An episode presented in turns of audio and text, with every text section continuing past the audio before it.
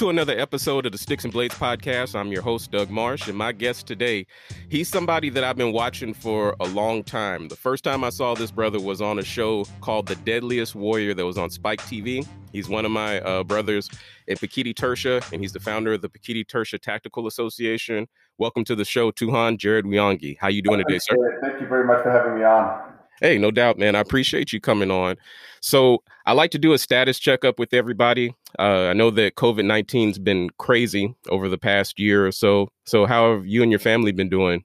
Uh, okay, relatively speaking, you know, we've um, the, the the brunt of it. You know, as soon as the, the, the pandemic hit and the quarantines and all whatnot and all the a lot of unknowns, that was the worst of it. And um, you know, it's it's we're, we've adapted to the new norm. You know, it's it's run through um, actually some of my my uh, my family, myself included, um, late last year, and so um, we you know we got through it without it was without too much problem. And um, the kids are in school here locally. It's it's kind of a modified school um, uh, schedule, but they're in school, so relatively speaking, I, I, you know, we've, we've been we've been luckier than people in other parts of the world and other parts of the country, actually. Yeah, absolutely, man. Are things open up over there in Utah, like in Texas?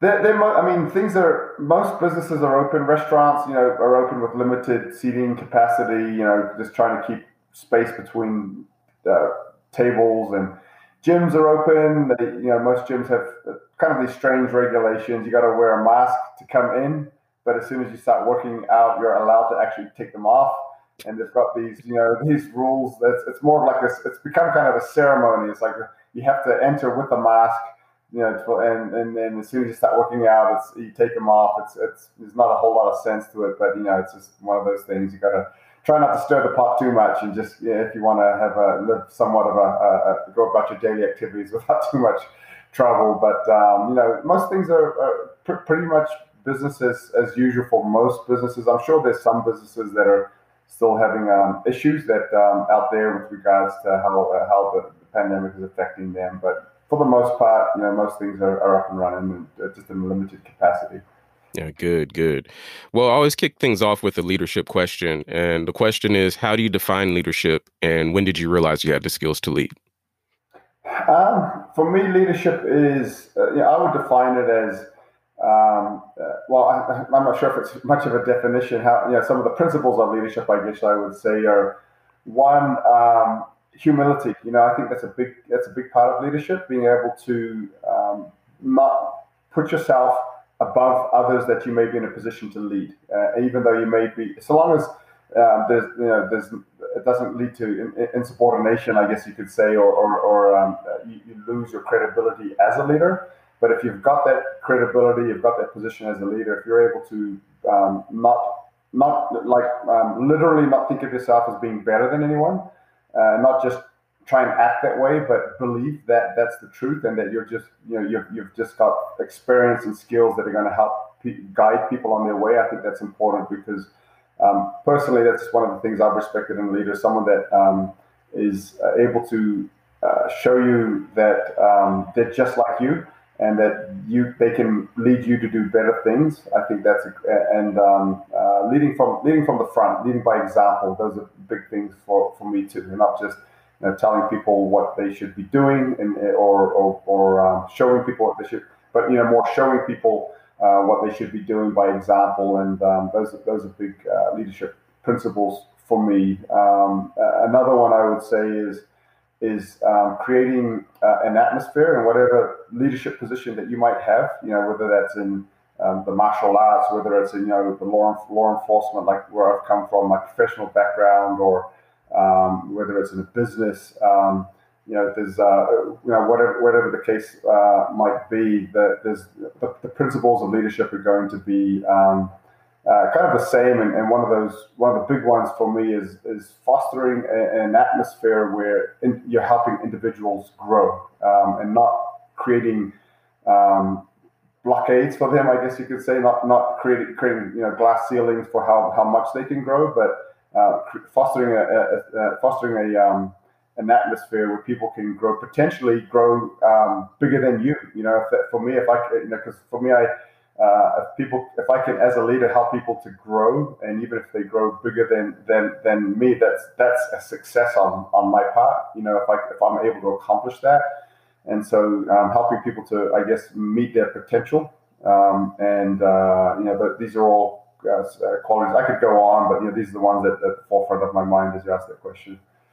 Yeah. So when did you uh, realize that you had the skills to actually be a leader? Um, you know, interestingly enough, I was probably quite young. You know, when I when I started to, to you know just just when you're those those um, you know as a um, you know as a as a young man when I started to, to to see that people were looking to see what I was doing and and and were um, and I and I had some ability to to um, help uh, people to to grow, to do things that I was trying to get them to, you know, to get them to do. I was I was quite, you know, I would say my late teens is when I kind of realized that I, I had a knack for that. Um, I, but at the same time, it's kind of difficult for me to say that even because I, I, like to remain humble, you know what I mean? So I don't like to right.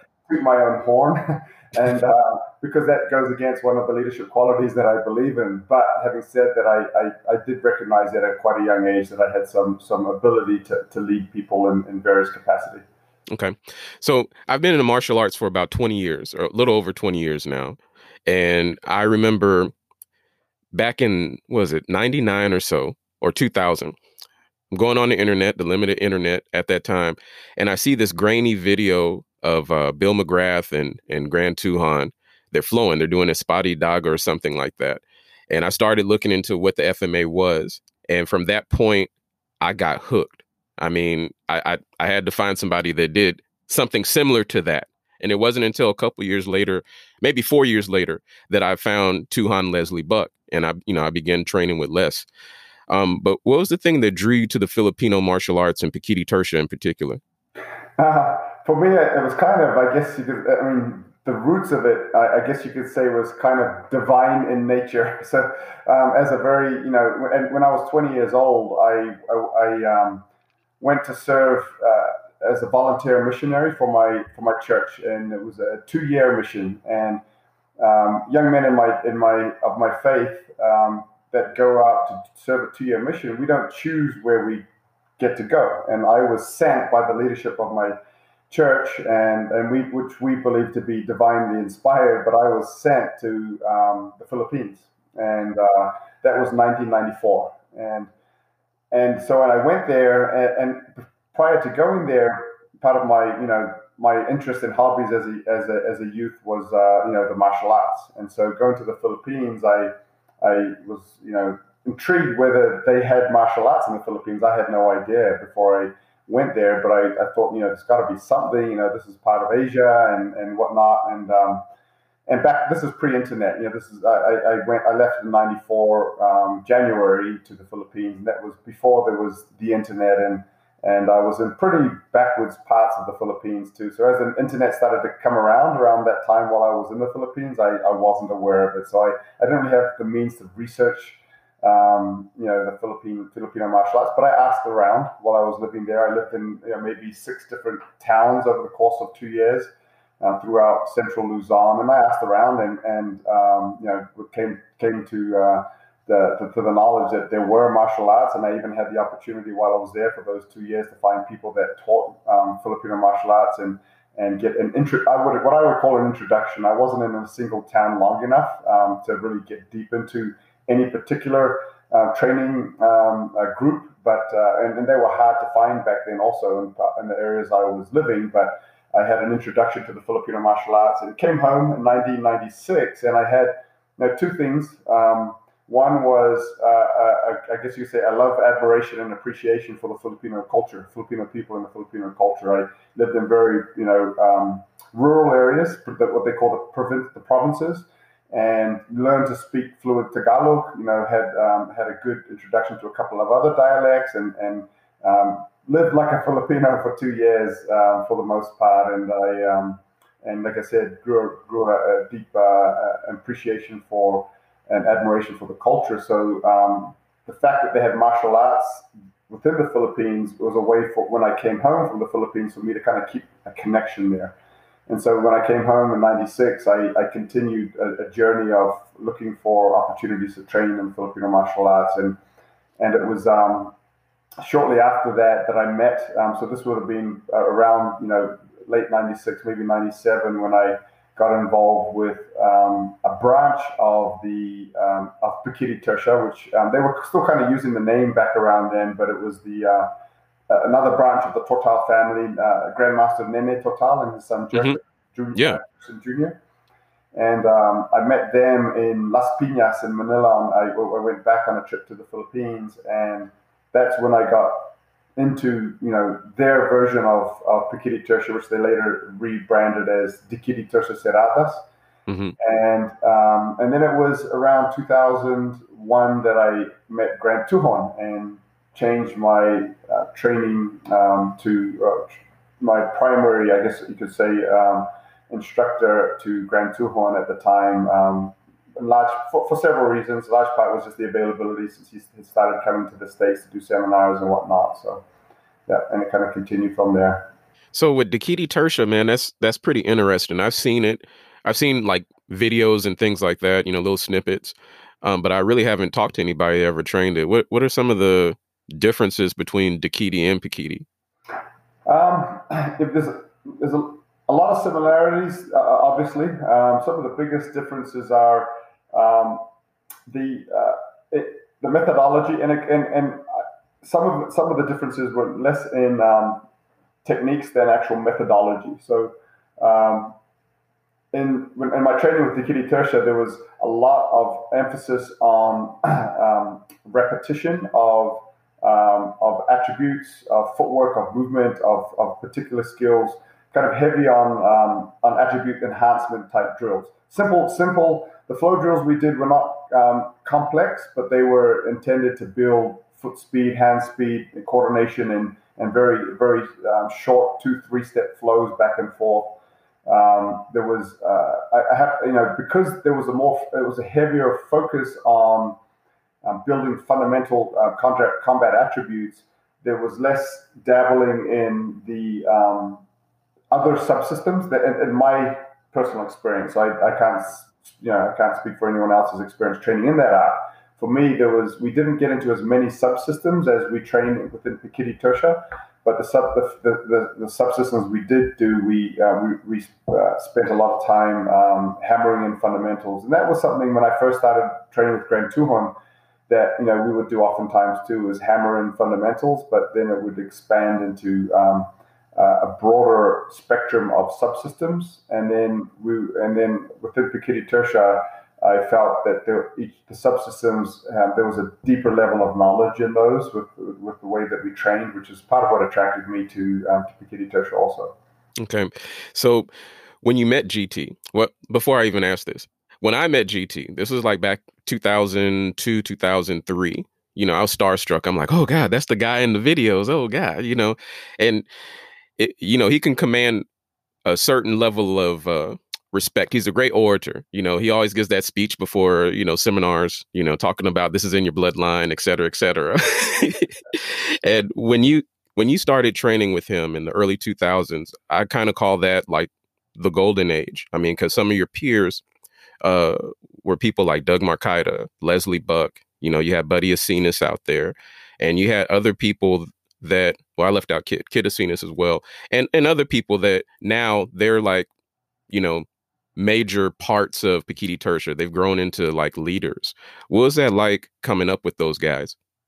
That was it was great. I mean, I I um, I guess uh, I've I always uh, you know I've always been I guess you could say confident in, in, in, the way that I've been able to learn and teach the art, but at the same time, I um, have always uh, held those guys that you had mentioned in the highest regard, and um, and and was always looking to learn from them too, because you know there was so much to learn in the art. There is so much to learn in the art, and Grand Tuhon sometimes would, um, with one particular instructor, he may spend more time on a particular subsystem Mm-hmm. So those people may have had the opportunity to more, learn more, uh, or maybe he used a different methodology to train those guys. So um, you know, I, I always um, was humbled to be able to um, teach alongside them sometimes at conference and, and learn from them.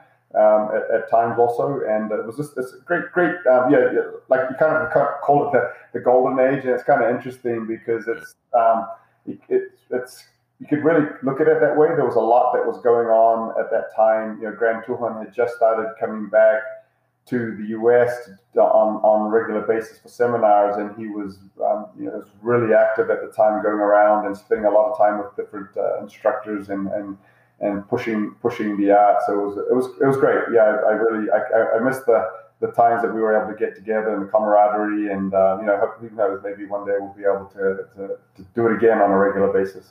Yeah, man. And the thing about it, like back in those days, um, GT, he was in his physical prime, you know, so like he was just you know kicking ass all over the place and training for like 12 15 hours a day i've heard the horror stories you know like in 2002 leslie he had a he had a camp here in texas it was called the texas kali mastery camp and uh, I went to the first one, and that was crazy. I mean, we started training at like 5 a.m. and we didn't hang it up till like 10 p.m. And, you know, you'd have these mental lapses where you'd be in the middle of a drill doing something and you'd black out and you'd have somebody else standing in front of you doing the same drill. And you're like, how the hell did I get here?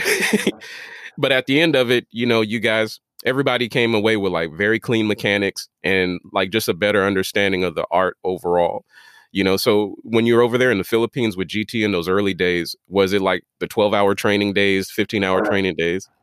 Yeah yeah it was it was like literally you know up at five o'clock on the beach you know and um, you know it, it was kind of funny too because you know, he, he was there, ready to go. Like as soon as the sun started coming up, he, he would be out there on the beach, and, and, and, you better be there too for those first few days.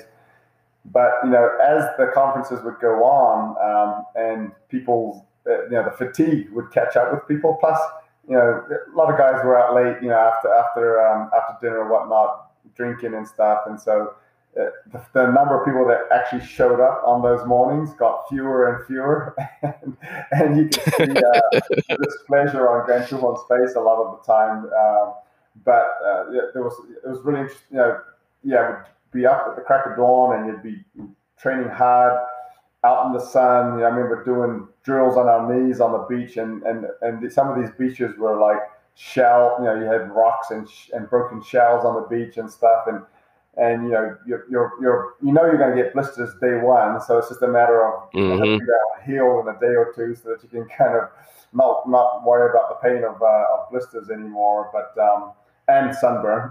but uh, right, yeah, but you know it was, it was it was interesting and fun time. Like you said, there was this this very hardcore um, approach that Grand Tuhon would, would have to um, how he drilled. You know, if, I, I remember private training classes um, that we would do at my in the backyard at my house here in Utah when he would come here and and um, you know and the same thing he would do at his when people would come to his house in, in Bacolod and I had the same experience. Basically, you just expect to be hitting tires. Mm-hmm. Uh, a couple few thousand times, right uh, before, the, before the day even gets started. So it's uh, that's that hardcore approach. Like you said, that was I think that he Grand Tuhon taught more like that in his in his prime in his younger days. Mm-hmm. When, um, uh, you know when he, he was uh, you know, physically more able to keep up with that type type of uh, training training um, uh, schedule. But uh, it was good memories, but at the same time, it was uh, you know it, it, was. Um, things you, you, don't really want to do again, particularly as you get as you get older. but, mm-hmm. but, it was good times, absolutely, and you learned a lot of things, including the, like you said, body mechanics, and, and there was a method to the madness. It wasn't just you know, hey, just go out and hit tire because I'm, I'm, I'm this disinterested in in, uh, in in in teaching you, but it was you come away with some solid solid um, uh, strike striking body mechanics. Yeah, GT one time I remember here in San Antonio, he was here for about a week and uh, he was teaching classes during the week. And I was like, okay, well, cool, man. You know, I'm gonna come into this class, and I didn't know he was there this one time. You like it was a total surprise, and I just kind of came into class maybe 10, 15 minutes late, and I see him right there, right, and he goes, "Doug, you go hit the tire 500 times." Went over there, had to beat the devil out of the tire, and I come back Yeah, I'm in the middle of drills. He look at me. You were late. 500 more times. yeah, but one person that I left out uh, was uh, Romel. Romel, you know, I've I've uh, trained with him maybe two times over the past like 10 or 11 years. And I know that, you know, early on, he was somebody that would provide a lot of the training uh, when GT wasn't available in the Philippines. Did you ever uh, work out with Romel or, or spend time training with him? Yeah, I mean, we, we would, uh, unfortunately, uh, so back in the, those early 2000s and, you know, early to early to late 2000s, I would say, between, um, you know, uh, around 03 to 2010-ish, um, and I would uh, I would go to the Philippines on on a yearly basis, at least once a year, to these training camps, and um, oftentimes, uh, you know, Romel would um, he would actually after like two or three days of the training, um, he would pull me out of the camp, and we would actually go to um, the, some of the, the military and police training camps together, mm-hmm. and um, you know he we would take the opportunity because at the time I was, you know, I was um, I was working on a on a SWAT team at my police department, and then in 2004 I got into the training unit at my department, so I was a full time use of force trainer, and so um, they were taking advantage of that background that I had, being part of the PTK network. And while I was in the Philippines, we would go out and spend time with. At the time, it was um, you know, the uh, Marine Force Recon Battalion. We would spend time with the SAF commandos and the different um, uh, uh, the different um, units with the SAF, um, the what they would call um, crisis response group, um, Sure Shock, and uh, we would be with um, the anti-hijacking team and whatnot, and presidential security group. Yeah. We would go around these different groups and we would um, give them, you know, training in, in not only um, their hand-to-hand stuff, the Pekiti Tirsia that they were training at the time, but I would do some firearms courses with them too. And so we spent quite a bit of time together I, uh, during those conferences because Grand Tuhon was actually present. Um, you know, uh, wasn't teaching at those, but there were other camps um, around 2000. Um, it was it was around 2009 or 10 when they we started these regular Pacific. Um, they were calling them the um, Asia Pacific. Yeah, Asia Pacific. Yeah. And um, and then at those conferences, we would come in and Grand Tuhon would break the group up, and so during those conferences, uh, myself, Leslie Tuhon Leslie, Tuhon Romel, Tuhon Philip and um, the, the, regulars at those camps, and then Tuhon um, Nonoy. So um, the, the, five of us would, would, would, you know, the group would split up and do a round robin, and they would spend time with each of us. Grand Tuhon would always take the morning, the, the early morning session, and uh, tie everyone out on the beach at five, six in the morning, and then and then the rest of the day he'd sing karaoke while the uh, all the rest of us were teaching. But because we were co-teaching, I didn't really get a, a, whole lot of chance to train to train with him. I trained, I guess you could say, um, nearby him, was exposed to, you know, have been exposed to Romel's teaching us a lot over the years, but never really got a ton of chances to actually train, uh, train, uh, train under him. Yeah. Yeah. So in, in Pekiti Tirsia, there's always these misunderstandings, you know, people from the outside looking in, you know, like sometimes people think that we're elitist. you know, we think we're better everybody or we're assholes or whatever and egotistical. And, you know, that's one of the misunderstandings I feel that's within Pekiti Tirsia. What do you feel are some of the misunderstandings of the art itself? Um, well, I think a lot of the misunderstandings revolve around the Grand Master himself, Grand Tuhon. Um, I think you know he's, he's I, I, I, would from my exposure, a lot of the you know he's it's easy to misunderstand the man. You know he's if you just knew him from social media posts, right. you would you know you would you know think this is some kind of a of a lunatic. Yeah it's totally different face to face it really is. And um, so i think a lot of those mis- misunderstandings revolve around the, the man himself um, uh, and not necessarily around what and how um, uh, he, he's taught because it's really hard to argue um, how how um, great of an instructor he is and how great of a system that he's been able to bring to the world yeah, uh, it's, it's really hard to argue with that. I think everyone recognizes what um, Pekiti Tirsia has brought to the plate. Uh, may, I think some of the misunderstandings outside of what may revolve around Grand Tuhon's way of expressing himself sometimes um, uh, come from um, his ability, and I, I attribute it a, lot. Well, maybe there's two things now that I think about it. One is the generation gap between when he switched basically changed his teaching methodology from right. you know what, what, was commonly referred to as Doce Methodos. And then uh, on his return to the U.S. in the late, in, well, in the, in the early 2000s, he, he didn't teach that anymore. You know, um, I, he, he just he did not, and uh, he, he, changed his methodology, and what he called the Tri-B formula, Tri-B methodology. And so um, uh, there's a lot of I think misunderstanding comes from the fact that he did change a lot of his methodology. Mm-hmm. Um, and I think a lot, some other misunderstandings, and these are more internal misunderstandings, I guess you could say, but um, are uh, the fact that he would go to instruct. You know, there's so he's got so much knowledge. There's, there's you know, he's, he's just got so much knowledge, and and as he would go to different uh, instructors around the world, he would teach. Um, he would teach to the individual, to the individual instructor. You know, this, right. This group specializes in. For me, he always saw me as the police and the military guy. So you know, because uh, at the time, you know, 2005, I started a, a military contract with the local special forces group, uh, Army Special Forces group here in Utah, and I so I was running their combatives contract. So you know, even though I'm not a military man myself, I was running military contracts, and so for me, he came to me and was like, "Hey, let's focus on you know police and military application of the art." He'd go to someone else and let's focus on some maybe some you know a little bit more heavy on the stick and, and so on and so forth and pangamot and whatnot. And so um, because he taught that way, some you know um, some people would uh, say, you know, that they were teaching it right and that another Pekiti Tirsia instructor is teaching it wrong. Mm-hmm. You know, in my opinion, if it came from came from Grand Tuhon, it's not wrong. You know, he's the, he's the he's the genesis of Pekiti Tirsia as it as it's being presented to the world. And so um, I use that as kind of the, the measure of what Pekiti Tirsia is.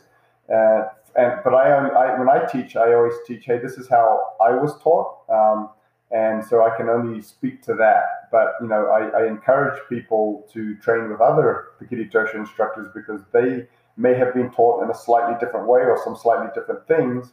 So you can learn from them also um, according to their uh, their understanding and, and, experience in the art. So that's I think where some misunderstandings in the art come is uh, comes from is the fact that one person may have been taught a little bit of a different way than another instructor, and it doesn't make it wrong. It's just that that's the way it was given to them by Grand Tuhon.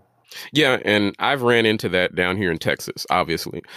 You know, um, here in San Antonio, when I moved back here in 2003, I ended up at, uh, well, I'll say his name, one of uh, Tim Waid's schools. Okay. Uh, he had an affiliate here and you know they had they followed the Doce Methodos or whatever, right? Mm-hmm.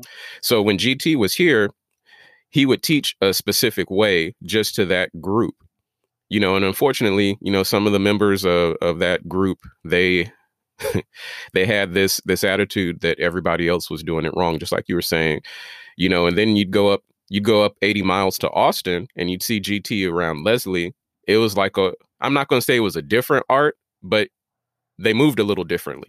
You know what I mean? It wasn't the way that those guys looked. It it looked to me a bit more authentic, you know, in terms of what was being presented, and it seemed more free flowing, you know. But um, you you you hit on law enforcement, and that's what I wanted to talk to you about next. You know, I, I've had an opportunity, maybe like three or four different opportunities to train law enforcement, and you know, I did one little military outfit, not on the level that you're doing it, but you know, it's like workshops and things like that and presentations. And one of the things that I ran into uh, was the fact that I I approached the military and law enforcement like the way I would teach a, a regular class, you know, and that didn't work. It was like some of my worst teaching outings. you have people staring at you. They're like, "Oh, what? Why the hell am I doing footwork?" you know, so how how'd you end up coming up with with your approach uh, to law enforcement? Yeah, I mean, it was really a, a, a learning curve because you know you, what you just articulated is a common experience, and I and I and, and I understand it all too well. And um, the, the, methodology that I teach has come from uh, essentially from trial and error. You know, I uh, and you know prior to becoming a police officer in two, in 2000, I you know for three years, I was living in Hawaii, Honolulu, and I was attending university there. And one of the ways I earned money to kind of you know make ends meet was I was working as a as a bouncer in Honolulu at a nightclub, and so I had uh, the opportunity at the time to um, you know to actually put into practice a little you know a bit of what I was learning. But as I became a police officer, I I, um, I again had another learning curve because I now I understand I understood a little bit more about legal use of force, right, right. As a bouncer and, and the application of that, and then and then also um, as I started being putting it, being, so that was my personal you know um, uh, enlightening, and then as I became a uh, and so in 2004 um, I was I, I uh, got a full time assignment to to to my uh, training unit, so I was now teaching defensive tactics to um, new recruits and, in service to our you know, experienced officers. And and so I it was around then is when I really had to go through this evolution of okay, though that, that that real um, uh, understanding that the what a what a martial artist is going to learn mm-hmm. is a lot at the you know how and what they learn is going to be should be completely different to how and what a, a police officer learns uh, because you're taking, you know, and just to kind of put it, you know, uh, simply, taking the police officer, you're taking someone that is not a martial artist. You're taking some, you know, generally speaking, 90, 95% of the time, you're taking right. someone that is not a martial artist, has had some background and some training in the police academy, but has not been had any ongoing uh, upkeep with that training. And so um, they and the time span that you're given that individual to learn something is going to be short. Like like you mentioned, it's going to be a workshop. It's going to be a few hours. It's going to be a day maximum. Sometimes, sometimes I might get two days. I've never had more than five days with um, you know with with, with a, a, group of officers. I shouldn't say never. I, with my department, I ran a, a um, uh, two five day programs, phase one and two. That was so it was ten total days, and then they had some other training they had to do in between to become an mm-hmm. instructor for our department. So, but generally speaking, you've got very short periods of time, and so um, trial and error, learning like uh, you know. I, basically, I, I, I, simplified the goals that I was looking for into two things. Okay, uh, can those officers walk away from that day that, I, that they had with me or that time with um, a, skill set that they can use to a functional level? Okay, are they able to actually make it work? And is it simple enough that they will be able to retain that knowledge for as long a period of time as possible? Because these are perishable skill sets, and if they're not training them, they're going to lose it eventually. But for as long a period as possible, are they going to be a, a, functional and retainable skill set? Um, and um, and those are the that's the goal, you know, that, that they're trying to meet. And so it's really just paring things down, simplifying things, really defining what you're trying, your, your goal is by the end of the day, and and making sure that you're reaching that. And um, it was, uh, you know, and I went through police academy classes with uh, the recruits, where you know, where I, I would go through a class of recruits, and I was like, you know, that program it was a little too much, or maybe you know it was it was maybe we could add it a little bit more here and there. So it was a, you know, and then in 2005 I got a contract with Green Berets, you know, special forces soldiers that had a completely different mission that they had to be trained for, and so I had to kind of go through the same learning curve for military operators, and um, and so that, that's you know from 2000, you know, for, for about five years there, that's when I was going through this real deep trial and error of what you know what and how to teach in these types of environments. Yeah, what's kind of scary, man. I remember I did a presentation for uh, the U.S. Probation Office and uh, the the marshals, and there were about a hundred of them there. And I'm in front of the room, I'm talking, and I already knew the answer to this question before asking, but I was like, by a show of hands, how many of you guys regularly train? Uh, two or three people raised their hand, and I was like, okay, uh, how many of you guys regularly dry fire your pistols? Five people raise their hand out of a room of a 100 and it seems like a, a, lot of times these officers they they approach their job you know obviously it's serious to them you know but it's more of just a job instead of something that they need to continuously work on as far as their skills. I mean in, in your mind what do you think is like an acceptable uh, level to where police officers should be training? Like you, like if you could like should it be like a couple hours a week? Or should it be you know once a month or? You know um, it's I'm, I'm always of the opinion my my my um my my opinion in that is not realistic and uh, uh, not not a realistic expectation because I you know if, if, it was up to me it would be you know um, like a couple hours a week you know but um, right. you know, uh, more realistically, maybe a day a month, you know, and that might be spread out, maybe four hours, you know, um, every two weeks or something like that. Um, that would be an ideal scenario because if you look at SWAT teams, police SWAT teams, right? Mm-hmm. Um, they, you know, train. I've been on three SWAT teams. Uh, currently, still am reserving on one, and and um, it might be um, a day a week, eight hour, a ten hour day a week, uh, like my first team that I was on.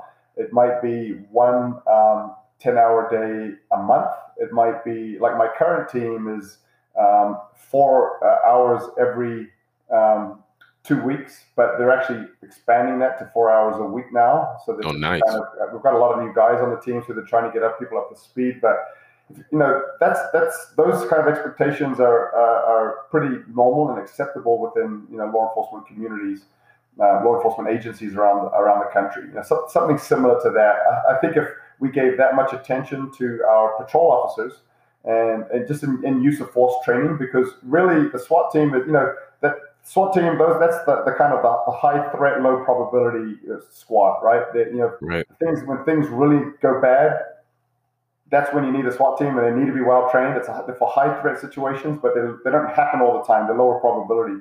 The type of use of force that our patrol officers have to use on a regular basis, that's high probability. Right, right, every day. Yeah, every day. And you know, if you consider just handcuffing someone, that's a hands-on physical use of force, and and um, uh, you know, and, and the, the, the, the chances of those things going bad are, are high and they happen all the time. Obviously, you know, there's a, what I would call high probability, lower threat scenarios because high probability, they happen all the time. Lower threat, they don't always turn into a fight, but they mm-hmm. do sometimes, you know, and, uh, and, and, and the officer, as we've seen, has been kind of highlighted in the news in the, in the last year. There's um, a need for officers to be better trained. It's, you know, in, in um, how they um, and it's not like it's, it's I, don't put fault always on an, on the officer when they make bad decisions under stress. Uh, uh, sometimes it is their fault. Sometimes it's the fault of the agency they work for like for not providing them the training that they need and that they should have to perform at a professional level within the capacity of their jobs and what we expect of them as the as the general public. So, uh, I, you know, if we were able to give uh, our you know um, patrol officers the amount of training that we're allotted, that is a lot of it. That's it comes down to funding, right? If I'm taking mm-hmm. patrol officers off the street for eight hours a month, um, who's keeping the streets police? Well, you know, and, and while a lot of departments, you know, and so the public expects, you know, a, a reasonable response to calls and, and you know, expect protection within the community. So it just takes um, funding to get staffing levels to a, to a level where you can actually start rotating people out and, and you know, we're not leaving the streets unpoliced while people are in training. Um, and then, you know, funds to make sure that our officer, our, our uh, police instructors are given the most professional training available, or they're able to pay to bring other subject matter experts to provide that training. You know, one or, or, or a combination of both. Yeah, and I, I worked 11 years in a detention center here, and you're you're absolutely right about the training. I mean, some of the training that they provided was just I mean, it was it, it was horrible. you know, cuz they're always thinking about liability issues and things like that. What'll stand up in court. And you know, I've I've been at the end of the table for uh, going outside the standard of care, you know, uh, and you know I think sometimes when when you look at police uh, and the things you see on see on TV, you're absolutely right about uh, when you're under stress. You know, you you can't really fault anybody uh, for that because you're not there in that situation. But uh, do you think that departments could lean more on people within the department to provide the training instead of going out for subject matter experts?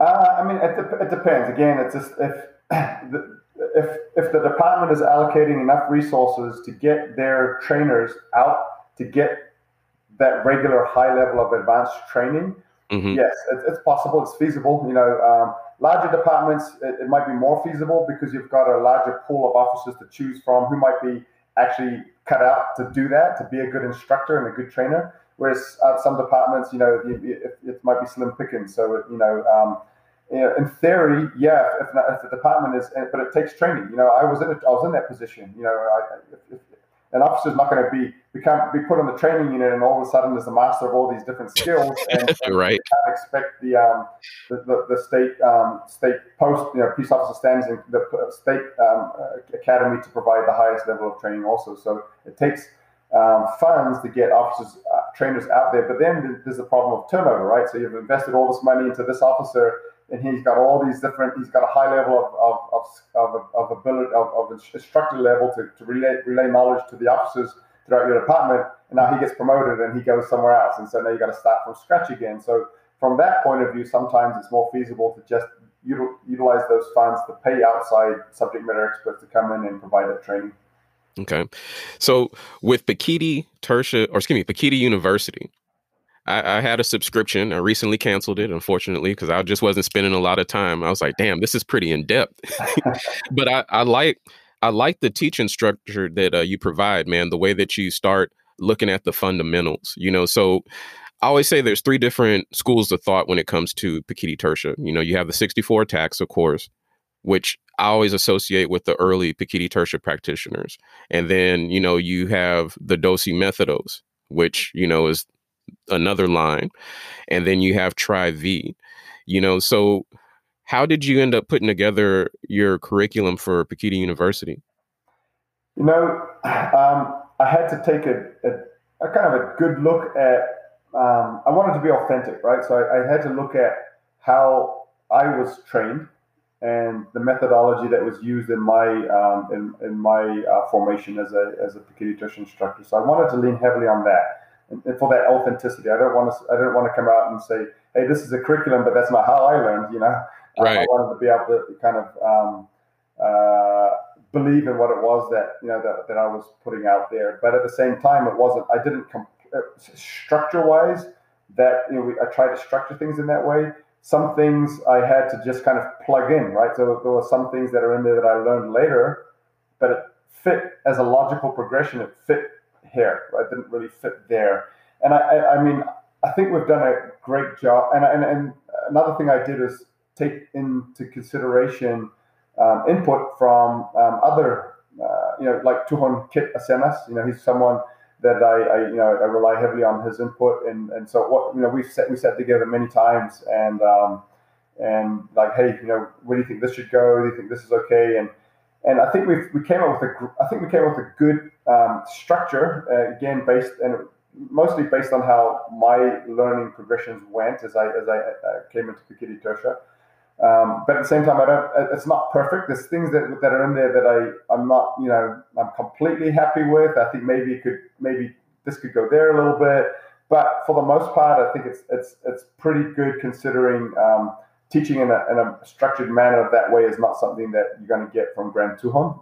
right, right. And so um, it's basically just trying to put some rhyme and uh, to, rhyme and reason to the way to what he has taught, and, and put some some structure to it that makes some logical sense with regards to progression. Well, and even uh, with teaching, like I started teaching in 2007, and you know I, I approached it looking at Leslie and what he was doing. It's like, okay, well, let me teach the way Leslie's teaching. And I ended up meeting Rick Riera, and then it, it just kind kind of changed over time. And and the thing that was real confusing to teach was uh, let's say something like the abecedario. So you introduce a student to the abecedario, and you you go through one, two, three, and four, and then you go into making contact, and that one, two, three, and four, it isn't the same as the one, two, three, and four uh, that you make contact with. But like I said, the way that you put together the program, I, I think it gets people moving a whole lot sooner. You know, um, the drills that you guys go through on on a Pekiti University, you know, I, I think that uh, they make a whole lot of sense, man. I mean, so I just want to give you props for that. I like, I really like that that product. Thank you. Yeah, I mean, it's uh, and one you know one thing one thing that I think that that will more uh, enrich people's experience as they as they train on Pekiti Tirsias. And I try to make it clear in the introduction, but it's something that if people just kind of keep in the back of their mind as they go through it. But um, it's really um, what I would, what, and I call the, the, the, the curriculum that we, we, present there, I call it the foundation and the framework of the of the art. Okay, because um, it's there's a lot more, and, and we're trying to uh, find the time to put together additional videos to, to complement what is in the curriculum.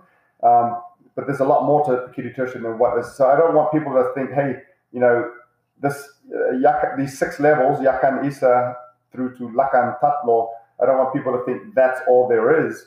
But, mm-hmm. but if, if you're gonna, you know, if you want to build a, a, a strong house, you got to have a strong foundation. You got to have a strong framework.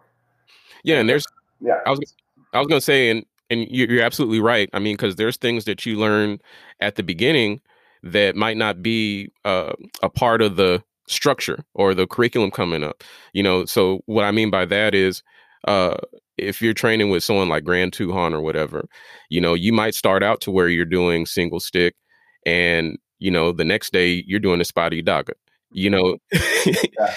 And you're still trying to put together, you know, like, well, how the hell do I structure all of this? And I'm horrible at taking notes. I'm, I, I, I'm bad at it because if I write something down today, I might not look at it again for like another five years. And then I'll read it and be like, what the hell was I talking about?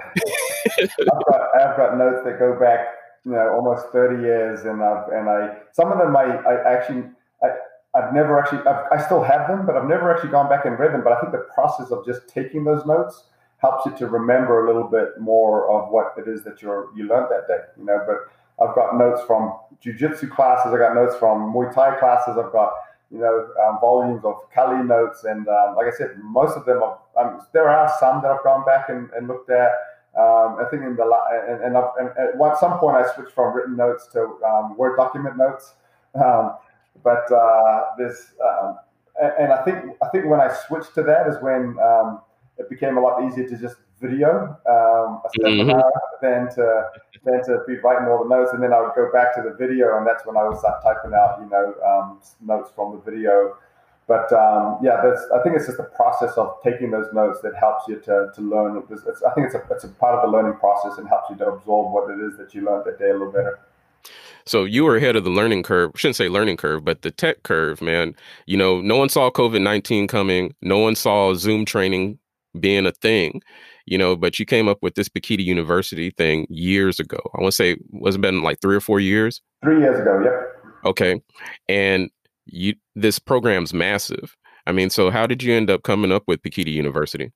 You know, yeah, so it was actually um, I, I, say it's been it's been online for three years. Uh, uh, uh, so there was about uh, I want to say a good four or five years of preparation before it launched, and it, it was an idea that I had when, at one of the uh, Asia Pacific conferences in the Philippines, and we had all these different instructors there. Uh, you know, and I and I um, would speak to the instructors and I would say, hey, wouldn't it be cool if we were able to take some of the stuff that we're learning and put it into, uh, into that we're teaching, I should say, as, as you know, the different um, the different tuhons that we're teaching at this event, and I, and I would you know, just kind of run ideas by guys. Hey, you know, it'd be cool if we are able to do this and do that, and um, but you know, as it, when it starts coming down to um, execution of an idea, it just became really hard to kind of coordinate something of that of that nature with uh, people that live in different parts of the world. So I just kind of decided to I'm just going to do it, and um, I uh, started filming some some of the material, and um, you know we, I got to the point. I found a platform to put it on, and I got to the point where I was like, you know, if I don't, if I wait till this is perfect, it's never going to launch. So why don't I just do it and fix it on the way, you know? And so that's kind of what I yeah, that's kind of what I, I did. And and uh, and you know, when COVID hit, it, I had been online with Pekiti University uh, two years, and so I had uh, things were in motion. Um, I have to say it was uh, definitely a blessing because I um, I last year I had something like 40 seminars canceled, and um, I was able to, uh, you know, that's a big hit to to to, to my my personally to my income, and so right um, I was able to try to switch gears uh, once things started. You know, I realized these these seminars and conferences are getting cancelled throughout the year. I, I, found more free time to focus a little bit more on on, on creating um, more content and um, structure and and marketing for Pekiti University, and um, and even ended up last year launching um, tricomtraining.com. And so, yeah, I, I, was very fortunate that I um, was able, like you said, have the the, I, I don't know if you call it foresight, but um, uh, I, no one could have foreseen what the world is like today. But um, it, it was definitely um, a, a, a, blessing to be able to have that in place to be able to sustain me as the as you know as the world started to shut down, you know, with travel and teaching and so on and so forth. No, I, I, I like it. Like I've said before, I like Pekiti University, and um, one of the main reasons is because I just like to see different ways that people present the art. You know, uh, I find that it's different instructor to instructor. You know, like we were talking about, because you know, GT might have taught somebody a certain way that didn't teach you. You know, but in terms of uh, drilling and sparring, you know, what do you feel is like a fair balance? Um, you know, I, of the two, I'm not going to say they should be balanced. I think you should spend more time drilling than sparring. Mm-hmm. Um, you know, um, but I, don't, I, I, should qualify that because, in other words, I don't. If I've got an hour of training, I don't. I'm not going to say structure your class so that you've got 30 minutes of drilling and 30 minutes of sparring. Okay, I, I, I wouldn't recommend that because it's going to take longer to people for people in that format to start learning the, um, the skills that you're trying to build within Pekiti Tirsia, to learn the art, to, to, to hammer down their, their footwork and their strike mechanics. Um, you know, so I don't think it needs to be equal, but I think the sparring needs to be present.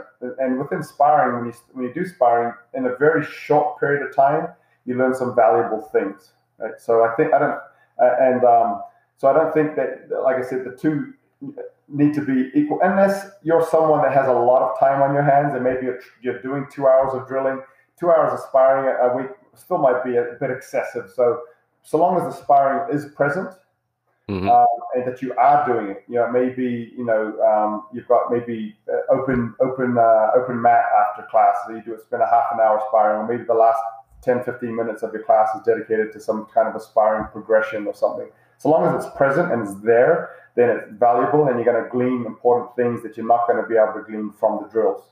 Um, but the, you know, but uh, when I say drills, uh, I'm not talking about flow drills exclusively. I'm talking about um, hammering in your, your body mechanics um, and your you know uh, and and techniques, um, body mechanics and um, and flow drills and things of that nature uh, uh, themselves. Um, but uh, yeah, I, I, think sparring is essential. Sparring in, in its various forms. But but uh, yeah, it, it, it shouldn't be, in my opinion, it shouldn't be the same amount of time. But so long as they're doing it. How long before?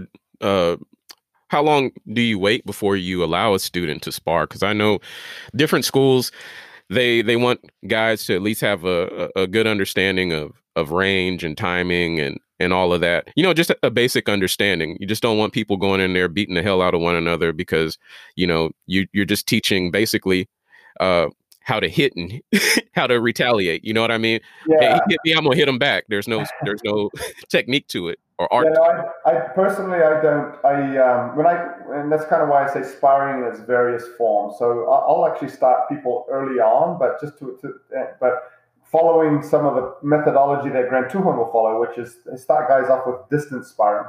Mm-hmm. So I don't have any protective equipment. I don't need it. We're not making contact.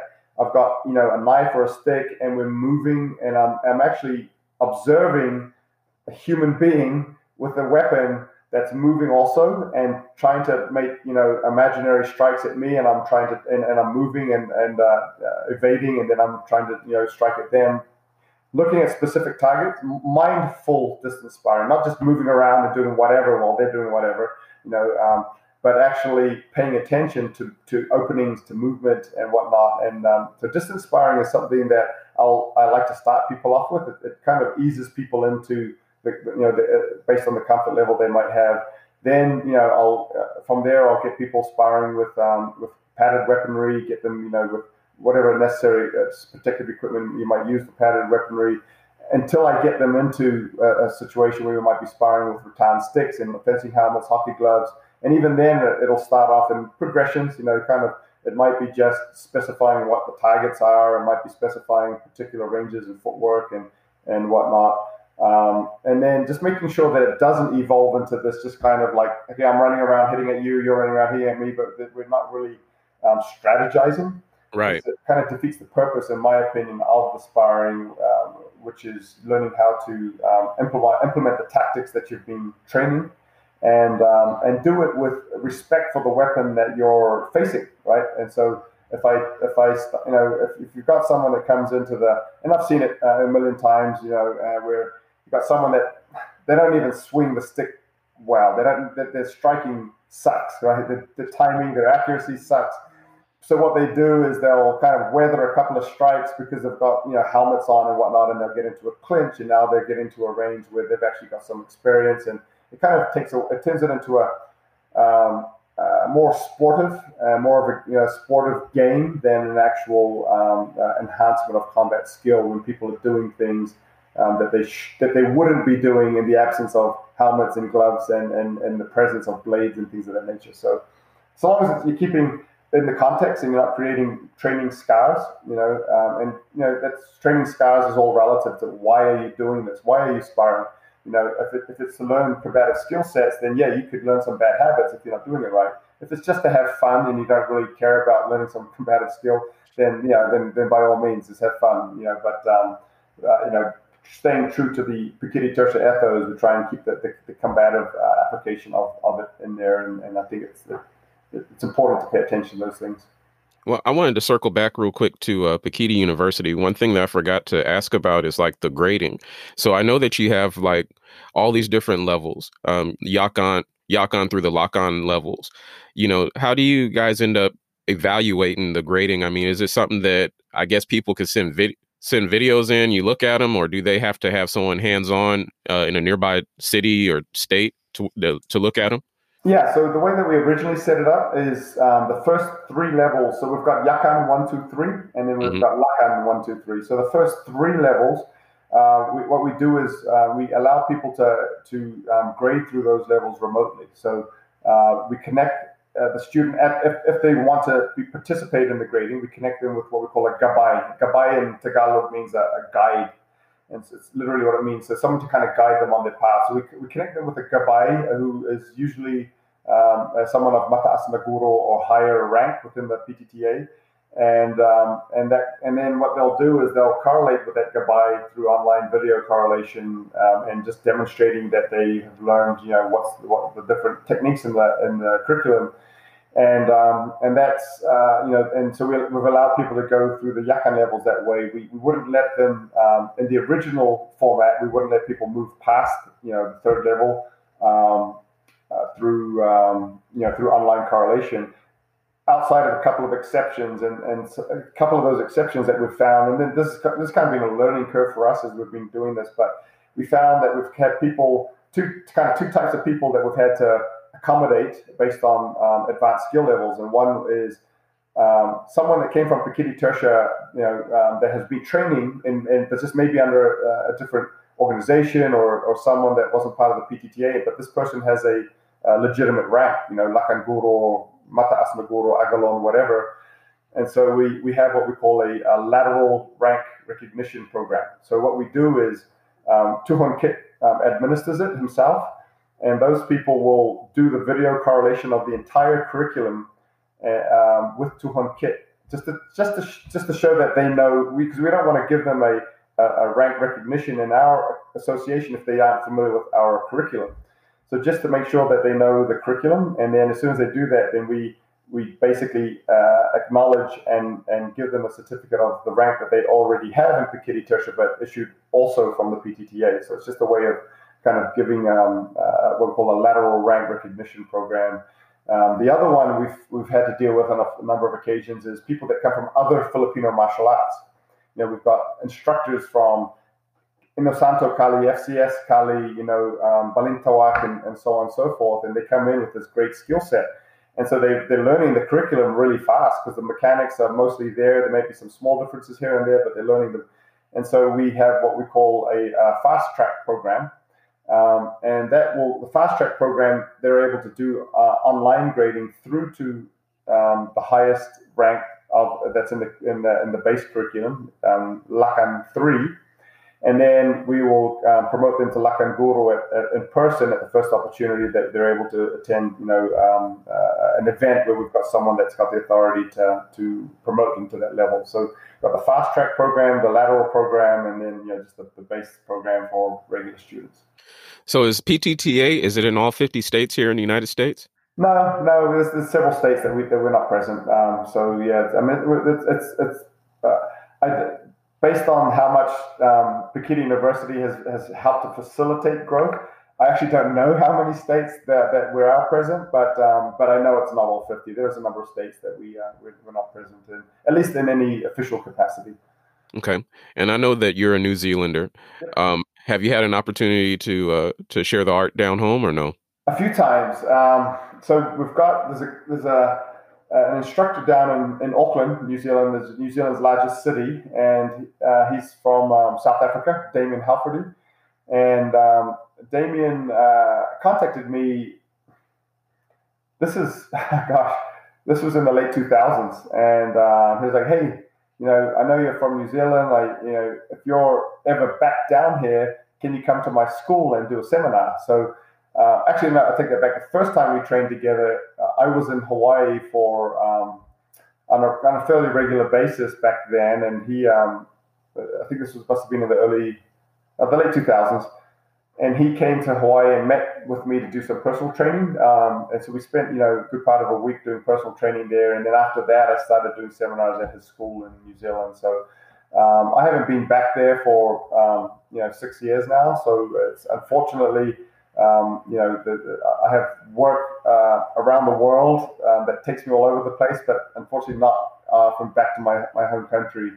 But uh, I, I, do uh, have done a few seminars there in, in Auckland, and, and, I've had a lot of people contact me over the, especially recently, that want to do seminars down in New Zealand. Just as soon as I'm, i get back there, I was supposed to be there now. Actually, it's just the pandemic canceled a big family reunion that I had, um, oh, but I was going to do a bunch of seminars while I was there. So hopefully next year. Okay, well, we're coming into the home stretch of of this interview, and uh, I like to have fun, you know. So these next questions are kind of silly but um, they're fun. Okay, uh, so three people, dead or alive, that you'd want to train with. Okay, um, I'd have to say um, Conrado Tortal. yeah, that's a good one. would be one that would be a very interesting uh, person to train with. Um, I, am going to add on to your um, I'm going to add on to your dead or alive and maybe um, 30, 40 years ago. Um, Grand Tuhon, 30 or 40 years ago, is someone I would yeah, love to. That's a yeah, good call. go back and train with. Um, and I'm trying to think on the last one. Um, Miyamoto Musashi. Those are those are solid, and I've never I've never had a conversation about this. I just asked the questions, uh, but Conrado, I would be interested to train with him. And the reason why I'd be interested, I'd want to see if Pekiti's really as complicated as we've made it over the years. you know, who knows? He might be like, no, it's just footwork and ones and twos. That's all you need. yeah, a, a, young a young GT. Um, I've known several people personally that uh, had an opportunity to train with him early on, like in the '80s. You know, uh, Rick Riera, he caught him in 1983, and Rob Slimkowski caught GT in '82 and uh, they were like he he was just amazing. You know, uh, at that point, I want to say he was maybe what fifty years old or four, in his late forties. Yeah, yeah, uh, eighties. Uh, yeah, he would have. Just trying to do my math here, but yeah, about that. Yeah. Okay, so uh, Ricky, he trained with a uh, GT over in a town here called Big Springs, Big Springs, Texas, and uh, he said, "Look, man, he would take us on the blacktop, make us take our shirts off. We'd bear crawl and we'd be doing crunches on the hot asphalt. And, you know, the next day he would invite us over for a barbecue. He'd make us eat. We would sit there, we'd be eating. And then when we got full, he'd be like throwing out the headgear and the sticks and make you fight. yeah. I can believe it easily. yeah, he was a maniac. He still is. Still is a maniac. Yeah. Okay, so I'm gonna close this out with my ten questions, man. And these are rapid fire. Are you familiar with um what was it called? Inside the Actors Studio it was an old show that used to come on uh, AMC or something. One of those mm-hmm. shows or wow. channel. Okay. Well, anyways, these are rapid fire questions, and they're my version of uh, of those. So the first question is, What's your favorite weapons category? Blades. Your least favorite? Uh, project uh, bow and arrows. what do you love about the FMA? Um, the the the multi the the, the um uh, it's not the word I'm looking for, but the, how multifaceted it is. Okay, what turns you off about the FMA? Uh, politics. What do you love to do besides train? Uh, spend time with family. What do you hate? Um, what do I hate? I hate um, uh, uh, I, I hate um, uh, it could be that, it, you could say you could say Brussels sprouts, man. It don't matter. I hate things that go against good Christian principles. Okay. What's your favorite curse word? Um, freak. Gotcha. what martial art besides the FMA would you like to try? Um, besides the um, the, the try or something that I've already done, something I've never done. Yeah, something you've never done. Um, sambo. Okay. What martial art would you not want to try? Mm, tai Chi. Okay. When it's all said and done, what do you want your martial legacy to be? Um, it's all said and done. Uh, someone that inspired people to um, to be their best within the art. Okay. Well, Jared, I appreciate you coming on the show, man. Uh, before we uh, turn everything off and close out, do you have anything coming up? Uh, yeah, we've got a number of um, number of events coming up uh, in the um, you know the next next well this year. Some of them are, tentative based on uh, pandemic restrictions, but um, we've got a uh, trying to think the uh, down in Los Angeles area. I've got a uh, two day Tricom course April the weekend of April three and four. I think it is. It's Saturday Sunday. no, it's Friday Saturday, and that's the next one that'll be coming up. Um, got um, a Tricom course, five day course at the Wyoming State Police Academy in April.